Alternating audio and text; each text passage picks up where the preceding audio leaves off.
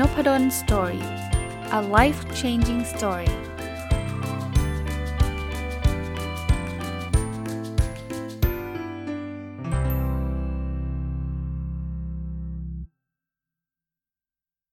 วัสดีครับ ยินดีต้อนรับเข้าสู่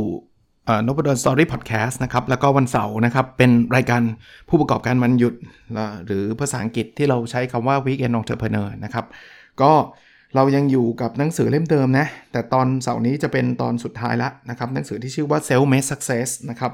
ของคุณชอนพาเทลนะก็ผมรีวิวมาทั้งหมดน่าจะ 7 บท 7 ครั้งนะครับ ครั้งนี้เป็นครั้งที่ 8 นะครับ ครั้งนี้เนี่ย ชื่อว่า Academic Success Strategy ก็คือกลยุทธ์ที่จะทำให้เราประสบความสำเร็จทางด้านวิชาการมันไปเกี่ยวอะไรกับองค์เทอร์เพเนอร์เกี่ยวอะไรกับการเป็นผู้ประกอบการ โดยเฉพาะ กี่ยวอะไรกับผู้ประกอบการวันหยุด ผมคิดว่าผู้ประกอบการไม่ว่าจะเป็นวันหยุดหรือไม่วันหยุดก็ตามเนี่ยจะต้องมีการศึกษาและหาความรู้ คราวนี้ศึกษาหาความรู้เนี่ยอาจจะไม่ใช่ศึกษาหาความรู้เฉพาะในเรื่องของ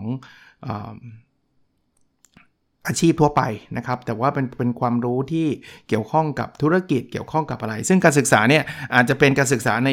ในระบบเลย เช่น การเลือก เข้าไปเรียน MBA การเลือกเข้าไปเรียนในในมหาวิทยาลัยต่างๆ หรือจะเป็นหลักสูตรระยะสั้นหรืออะไรต่างๆ นานา นะครับ คราวนี้ก็เลยเอามาฝากเขามีเทคนิคหรือกลยุทธ์ 6 ข้อนะครับที่จะทำให้การศึกษาของเราเนี่ยมันประสบความสำเร็จนะหรือใครที่ไม่ได้เป็น entrepreneur ดันมาฟังตอนนี้ก็เอาไปใช้ได้นะครับ อันแรกก็บอกว่า never follow your passion นะกลยุทธ์ที่ 1 ซึ่งแปลกนะเขาบอกว่าอย่าทำอะไรที่ทำตามความฝันของเรา ประเด็นนี้เนี่ยผมเคยพูดไปหลายทีแล้วว่า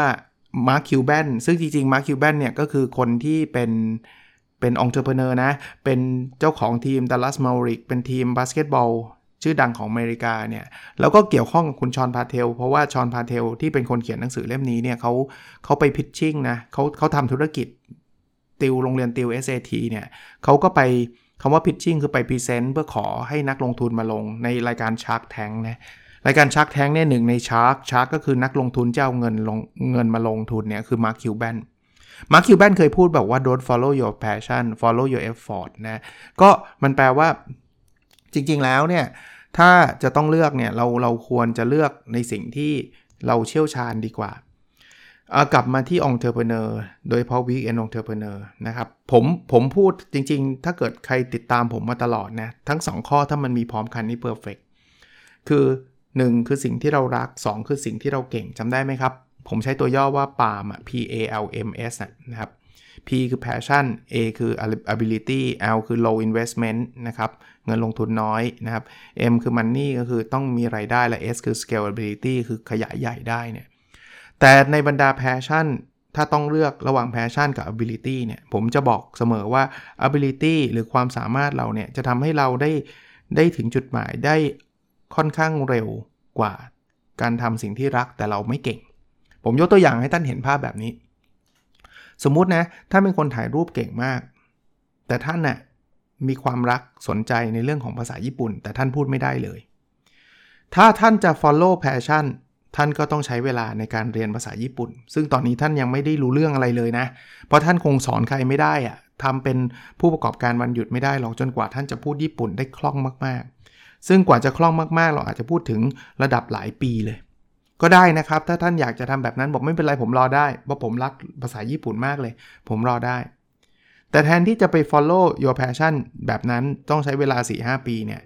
เราอาจจะเป็นคนที่แบบมีพรสวรรค์สูงมากถ่ายรูปเก่งมาก หรือมีความเชี่ยวชาญในการถ่ายรูปสูงมากเนี่ยไอ้ตรงเนี้ยเราทำไรายได้ได้ในอาทิตย์นี้เลยนะรับจ้างสอนถ่ายรูปทำได้อาทิตย์นี้เลย แล้วพอเขามาร์คคิวแบนก็พูดครับบอกว่าพอเรารับจ้างนะ คนสนใจนะ คนมาเรียนกับเรานะ เราทำให้เขามีความสุข แล้วเราก็มีรายได้ สมมุติว่าเดือนหนึ่งห้าหมื่นหกหมื่นเนี่ยเดี๋ยวคุณจะรักเองอะ่ะเดี๋ยวคุณจะรู้สึกว่าการถ่ายรูปเนี่ยเป็นอะไรที่คุณสนใจมากๆเองอะ่ะ เพราะนั้นจริง ๆ มันไม่ได้แปลว่าเออเรื่องที่รักจะต้องไม่เก่ง หรือเรื่องที่เก่งต้องไม่รักนะ จริง ๆ มันมาทั้งคู่ได้จะดีมากเพอร์เฟกมาก แต่ว่าที่เขาแนะนำคือถ้าคุณเริ่มต้นจากสิ่งที่คุณเก่งก่อนเนี่ยมันต่อยอดได้ง่ายครับ แล้ว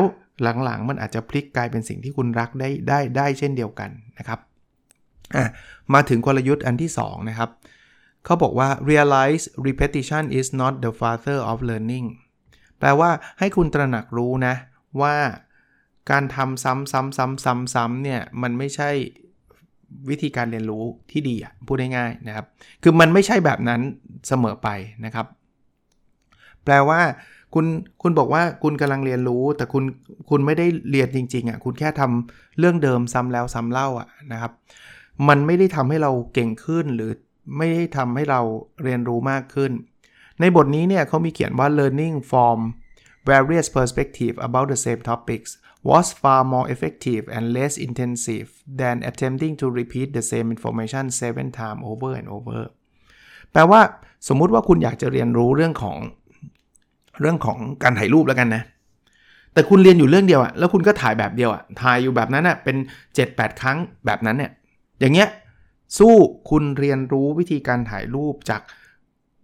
กูรู 7 คนไม่ได้นึกออกไหม คือมีอย่างที่เขาเมื่อกี้เขาพูดนะครับ บอกว่า learning from various perspective แปลว่า ถ้าคุณได้เรียนจากมุมมองหลาย ๆ หลาย ๆ มุมมองนะ เช่น เรียนรู้จากช่างภาพเก่ง ๆ 7 คนอย่างเงี้ยจะมีผลจะทำให้คุณพัฒนามากกว่า ไปเรียนกับคนเดียวแหละ วิธีนี้แหละ แล้วฉันถ่ายถ่ายแบบนี้อย่างเดียว 7 ครั้ง 7 รอบนะครับ อันนี้อันนี้เป็นข้อแนะนำของเขานะครับ มาดูอันถัดไปครับ use tiger parenting นะอันนี้อาจจะไม่ได้เกี่ยวกับ weekend entrepreneur สักเท่าไหร่ แต่ว่าผมอธิบายให้ฟังแล้วกัน คือคำว่า tiger แปลว่าเสือ parent แปลว่าผู้ปกครอง tiger parenting คือเป็นพวกผู้ปกครองที่มีความเข้มงวดในการเรียนนะจริงๆมาจากหนังสือของเอมี่ชูลาสนะครับ ชื่อ The Battle Harm of the Tiger Mother ก็คือเขาจะเป็นผู้ปกครองที่เข้มงวดกับลูกเลยต้องเรียนต้องเรียนต้องเรียนต้องเรียนแบบนี้สำหรับหนังสือเล่มนี้เขาบอกว่าการทำแบบนั้นน่ะจะทำให้เด็กเก่งขึ้น จะทำให้เด็กประสบความสำเร็จ แต่ไอเนี้ยเรื่องเนี้ย controversial controversial แปลว่ามันก็จะมีคนทั้งเห็นด้วยแล้วไม่เห็นด้วย ส่วนตัวผมเลยอ่าผมอ่านหนังสือผมก็ไม่ได้เห็นด้วยทุกทุกเรื่องนะ เรื่องนี้เป็นเรื่องหนึ่งที่ผมอาจจะไม่ค่อยไม่ไม่ค่อยได้ทำตาม ผมค่อนข้างจะปล่อยอิสระให้ลูกผมได้เลือก แล้วก็ไม่ค่อยเข้มงวดในการเรียนสักเท่าไหร่ แต่โซฟานะผมว่าเขาก็ประสบความสำเร็จในความเป็นตัวตนของเขานะครับ แต่ว่าถ้าจะเป็นหนังสือเล่มนี้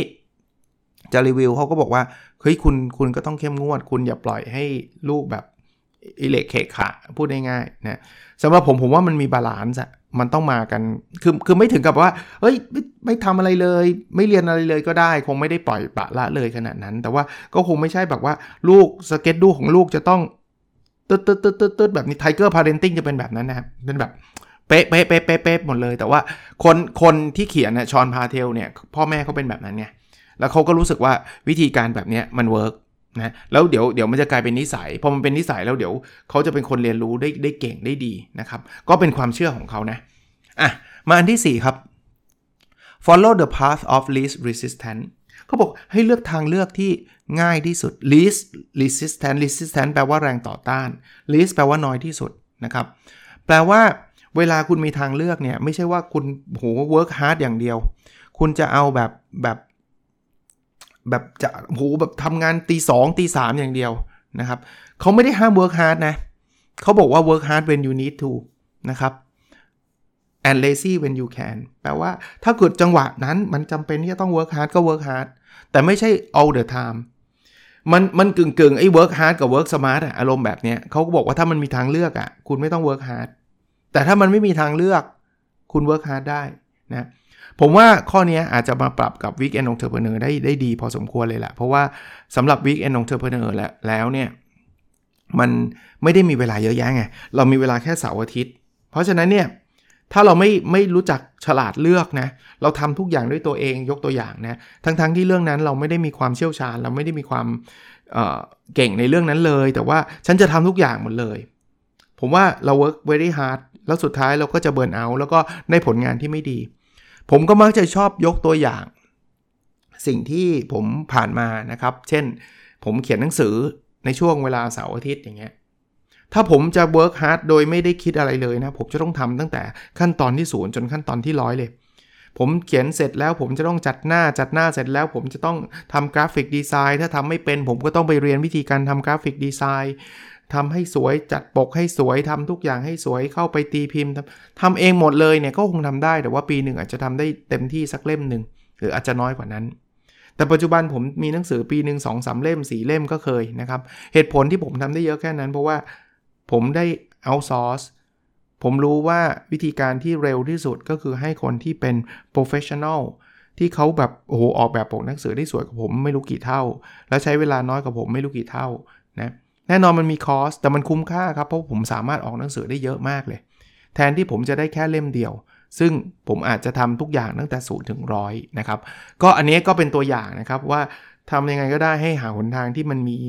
มีแรงต่อต้านนะครับน้อยที่สุดอย่างผมแรงต่อต่อต้านก็คือ ผมไม่เก่งเรื่องการทำ graphic design การออกแบบกราฟิกต่างๆ ผมไม่เก่ง มันเป็นแรงต่อต้านในการออกหนังสือของผม ผมก็เลือกทางที่มันง่ายก็คือไปจ้างเขานะครับ อันที่ 5 ครับ master how to study ก็คือเราต้องหาวิธีการเรียนรู้ที่ดีที่สุด คนที่เป็นผู้ประกอบการวันหยุดเอง ก็ต้องมีการเรียนรู้พัฒนาตัวเองอย่างต่อเนื่องนะครับ ถ้าเกิดท่านไม่เรียนรู้นะ ต่อให้ท่านเก่งยังไงเนี่ย เดี๋ยวมันก็จะตันนะ ไอสิ่งที่ท่านสอนเขาวันนี้เนี่ย ต่อไปมันก็อาจหาได้เว็บเต็มไปหมดละเขาก็รู้สึกว่ามันไม่ได้มีอะไรแปลกใหม่นะครับ เพราะนั้นตัวท่านเองก็ต้องอัปเกรดตัวเอง แต่อัปเกรดยังไงอะ มาดู study tip ของเขานะ วิธีการเรียนรู้ของเขานะ เขาบอกว่าเวลาเขาจะเริ่มเรียนเนี่ยเขาจะเริ่มจากสิ่งที่ยากที่สุดก่อน เหมือนเหมือน eat that frog อะเคยอ่านหนังสือเรื่องนี้ไหม eat that frog ก็คือเอางานที่ยากที่สุดสำคัญที่สุดมาทำตอนเช้าก่อน เพราะว่าตอนเช้าเนี่ยเราจะมีกำลังใจเยอะ เราจะมีแรงเยอะนะคนส่วนใหญ่ก็แล้วกันนะครับ ผมพูดแบบนี้เพราะว่าบางคนก็ไม่ไม่เหมือนกัน แต่ว่าคนส่วนใหญ่เนี่ยตอนเช้าเนี่ยสมองจะเฟรชจะสดใสตลอดเวลา เพราะฉะนั้นเนี่ย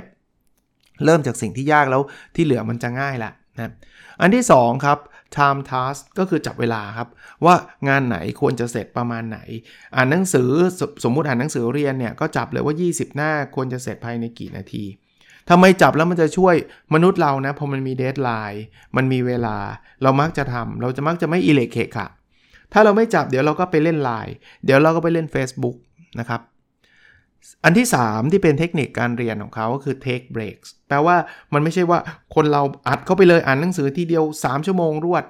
เราจะชั่วโมงหลังๆ เราจะไม่รู้เรื่องแล้ว เพราะฉะนั้นเนี่ยคุณอาจจะหยุดเป็นช่วงๆ ซึ่งวิธีการหยุดมีหลายวิธีนะโพโมโดโรมีโอเต็มไปหมดเลยนะครับ อันนั้นอันนั้นก็จะเป็นวิธีการนะครับ อันที่ 4 introduce study variation แปลว่าบางทีเนี่ยเราอาจจะต้องหยุดแล้วก็เปลี่ยน subject เปลี่ยนหัวข้อ นะครับเขาเขายกตัวอย่างวิธีการเตรียมสอบ SAT นะครับ SAT คือข้อสอบเข้ามหาวิทยาลัยของประเทศสหรัฐอเมริกาเนี่ยเขาก็บอกว่าอาจยกตัวอย่างนะ เช่น 1 ชั่วโมงแรกเนี่ย เรามาจำคำศัพท์กัน แล้วก็เสร็จแล้วก็เบรกสัก 10 นาที ต่อไปไปเรียนรู้เรื่องของวิธีการอ่านเบรกสัก10นาที ต่อไปลองไปทำข้อสอบเก่าเบรกสักสิบนาที หรือกลยุทธ์ทำข้อสอบอะไรเงี้ย ต่อไปไปทำแบบฝึกหัดอะไรเงี้ย คือคือพอมันมี variation เนี่ยนะ สิ่งที่เกิดขึ้นก็คือมันมันมันจะ fresh อะคือถ้าเกิดเราไปนั่งท่องศัพท์อย่างเดียว 3 ชั่วโมง 4 ชั่วโมงเงี้ย มันมันไม่ไหวไงมันเหนื่อย ข้อนี้ผมมี first hand experience ก็คือมีประสบการณ์ตรงก็คือผมเวลาผมอ่านหนังสือที่เหตุผลที่ผมอ่านได้เยอะ เพราะว่าผมอ่านพร้อมกันหลาย ๆ เล่ม เล่มนี้อ่านแล้วมันเบื่อละ มันรู้สึกฝืนละ ผมก็หยุดแต่ไม่ได้หยุดอ่านนะ ผมก็หยิบอีกเล่มหนึ่งมา เออ อันนี้มัน fresh มันแปลกเหมือนกันนะ ทั้งทั้งที่มันมันมันจริง ๆ มันคือการอ่าน แต่มันมันได้เปลี่ยน perspective อะนะครับ อันที่ 5 ข้อนี้น่าสนใจมากเขาบอกว่า study at the library นะครับเขาบอกให้เราไปเรียนรู้ในห้องสมุด ไปอ่านหนังสือไปเตรียมสอบในห้องสมุดทำไมต้องห้องสมุดสำหรับผมเนี่ยผมคิดว่าไอ้ห้องสมุดเนี่ย มันมีบรรยากาศของการเรียนรู้อยู่นะมันมีหนังสือมันมีแล้วห้องสมุดส่วนใหญ่มันไม่มี distraction มันไม่ได้มีแบบคอมให้เล่นมันมันจริงๆก็มีนะ แต่ว่าเราเราเล่นไม่ง่าย ๆ นะมันแล้วไปคุยเมาส์กับเพื่อนก็ไม่ได้เสียงมันก็ค่อนข้างเงียบนะเพราะคนก็อ่านหนังสือกัน แล้วรอบๆตัวเรามีแต่คนอ่านหนังสือ ก็ฝากไว้แล้วกันนะครับ ใครเดี๋ยวนี้เข้าห้องสมุด แต่ว่าช่วงโควิด -19 มันอาจจะลำบากนิดนึงนะ เพราะว่าเราเดินทางได้ได้ยังไม่ค่อยสะดวกนะ ก็ก็รอไว้ก่อนก็ได้ แต่ว่าเอาไว้เหตุการณ์ปกติเนี่ย ผมคิดว่าการเข้าห้องสมุดไม่ใช่เรื่องยากนะครับ แม้กระทั่งห้องสมุดมหาวิทยาลัยต่อให้เราไม่ใช่เป็นนักนิสิตหรือนักศึกษาในมหาวิทยาลัยเนี่ย เราก็สามารถเข้าห้องสมุดได้ ก็เป็นว่าลองไปทดลองกันดูนะฮะว่าว่ามันทำให้การเรียนรู้ดีขึ้นไหม หรือว่าถ้าใครที่ ที่ชอบบรรยากาศแบบไหน เช่น การเรียนรู้อยู่ที่บ้านชอบอ่านที่บ้าน ผมว่าก็เวิร์กเหมือนกันนะ อะ อีกอันครับเขาบอกว่า go to college for cheap นะครับเป็นเป็นกลยุทธ์อันที่ 6 ก็คือ เขาแนะนำนะครับอันอันนี้อันนี้ไปไม่ใช่เรื่องการเรียนรู้แล้วนะ เป็นกลยุทธ์ไอ้ที่เรื่อง academic อันที่6นะครับอันที่ 6 คือเขาบอกว่าถ้าเราจะต้องเข้าเรียนในมหาวิทยาลัยเนี่ยก็พยายามเข้าโรงเรียนที่ มีค่าใช้จ่ายน้อยที่สุดนะครับ อย่าไปแบบไปกู้เงินเพื่ออไปเข้าเรียนมหาวิทยาลัย อันนี้เนี่ยมันเป็นเคสของของในต่างประเทศนะ ในต่างประเทศเนี่ยมันจะมีผมผมยกตัวอย่างผมเล่าให้ฟังกันแล้วกันนะครับ ว่าในประเทศสหรัฐอเมริกาเนี่ยมันจะมีทั้ง Public University Private University ก็คือ มหาวิทยาลัยรัฐ มหาวิทยาลัยเอกชน แล้วก็ที่มันต่างกันเยอะมากเลยคือ University บางแห่งเนี่ย ถ้าเราเป็นคนใน state นั้น เช่น ในแคลิฟอร์เนียเนี่ย คุณเป็นคนแคลิฟอร์เนียเนี่ย ค่าเทอมคุณจะถูกมากนะ ถูกกว่าครึ่งหนึ่งเลย แต่ถ้าเกิดคุณเป็น out of state out of state ก็คือคนที่มาจาก state อื่น เช่น มาจากนิวยอร์ก แต่อยากจะไปเรียนที่แคลิฟอร์เนียอย่างเงี้ย คุณจะจ่ายแพงมากเลย เพราะเขาถือว่าคุณยังไม่ได้ คุณไม่ได้จ่ายภาษีให้กับ state นั้นนะพูดง่ายๆนะครับ เพราะฉะนั้นเนี่ยเขาก็เลยแนะนำบอกว่าถ้าเกิดคุณจะต้องเรียนเนี่ยนะ คุณเรียนที่ถูกอะนะถ้าถ้าอย่าไปลงทุนถึงขนาดที่ว่าว่าโอ้โหอยากไปเรียนยูดัง แต่ว่าไปจ่ายเงินแพงสำหรับเขาเนี่ยเขาก็คือคุณชอนพาเทลเนี่ยบอกว่าไม่คุ้ม ก็ประสบการณ์ก็มาจากคุณ Mark Cuban เนี่ยที่เขาก็บอกว่าเขาก็เลือกมหาวิทยาลัยที่ จริงๆมาร์คคิวแบนอาจจะเข้ามหาลัยดัง ๆ ก็ได้นะ แต่ว่าเขาก็เลือกอันที่ก็ดังเหมือนกันแต่ว่าจ่ายเงินถูกที่สุดอะนะครับก็ 6 ข้อนะสำหรับการเรียนรู้นะครับวิธีการ academic success strategy ก็คืออันแรกก็คือ never follow your passion ก็คือแปลว่าไม่ไม่ต้องไปตามสิ่งที่คุณรักนะครับ ไปทำสิ่งที่คุณถนัดก่อนจะดีกว่า ข้อ 2 ก็คือการเรียนซ้ำซ้ำแล้วซ้ำเล่าเนี่ยมันไม่ได้เป็นวิธีการเรียนที่ดีนะครับ ข้อ 3 ก็คือก็ถ้าเป็นไม่ได้เข้มงวดในการเรียนกับลูกๆ หรือหรือหาเขาคนที่เข้มงวดกับเรานะครับอันนั้นเป็นความเชื่อของเขา อันที่ 4 คือเลือกทางที่ง่ายที่สุดนะวิธีการเรียนรู้วิธีการทำอะไรก็ตามที่มันง่ายที่สุดเนี่ยก็จะช่วยทำให้เราเรียนรู้ได้เร็วนะอันที่ 5 คือเทคนิคต่างๆ ที่เมื่อกี้ผมเล่าให้ฟังในการเรียน เช่น ไปอยู่ที่ห้องสมุดนะครับ เรียนสิ่งที่ยากก่อนอะไรเงี้ยร้านที่6ก็คือให้ไปเรียนในมหาวิทยาลัย แต่ว่าอย่าไปกู้เงินมาเรียนนะครับ ก็อาจจะไม่ได้ตรงเป๊ะๆสำหรับบทนี้ในการเป็น Weekend Entrepreneur แต่ผมคิดว่าก็น่าจะเป็นประโยชน์กับหลาย ๆ คนเช่น เช่นเดียวกันนะครับ ก็รายการนี้จัดมาเกือบไม่ใช่เกือบครับกว่าปีแล้วนะครับ 60 กว่าตอนแล้วเนี่ย ทุกเสาร์วันเสาร์เนี่ยก็ได้รับ feedback มาจากหลากหลายทางนะครับ ว่าได้ลองนำไปใช้แล้วก็ประสบความสำเร็จนะครับ ก็ผมดีใจมากนะที่ท่านได้ทดลองทำแล้วก็ประสบความสำเร็จ แล้วก็มีความสุขกับการดำเนินชีวิตท่ามกลางโควิดท่ามกลางความอะไรดีล่ะ ความทุกข์อะพูดง่ายๆนะครับ ความไม่สะดวกในหลากหลายเรื่องนะครับ ก็เอาเป็นว่าช่วงนี้ก็ยังยังคงเป็นโควิดนะ ก็ตัวเลขมันก็ยังทรงๆอยู่แต่ว่ามันก็ยังไม่ได้ดีขึ้นมากมายนะ ก็หวังว่าวัคซีนมันจะมาช่วยได้ระดับหนึ่ง แล้วก็ถึงแม้จะฉีดแล้วนะครับ ก็ยังอยากให้ไม่ใช่อยากอะ่ะมันควรจะเป็นแบบนั้นนะครับ ระวังตัวเองให้ดี เพราะว่าฉีดแล้วก็ติดได้ ถึงแม้ว่าท่านอาจจะไม่ถึงกับต้องเข้าโรงพยาบาล แต่ท่านติดท่านก็ไปแพร่เชื้อให้คนที่ยังไม่ฉีดได้อีกนะครับ ไม่ว่าจะเป็นคนที่ท่านรักหรือไม่รัก เพราะนั้นเนี่ยผมว่าไม่เราควรป้องกันอย่างอย่างต่อเนื่องครับ จนจนกระทั่งมันหายไปอะ่ะเราค่อยว่ากันอีกทีนะ ล้างมือบ่อยๆนะครับใส่หน้ากากเข้มข้นนะครับทำ social distance ให้มากที่สุดเท่าที่จะทำได้นะครับ แล้วเราก็จะปลอดภัยนะครับโอเคนะครับ แล้วเราพบกันใน episode ถัดไปครับ สวัสดีครับ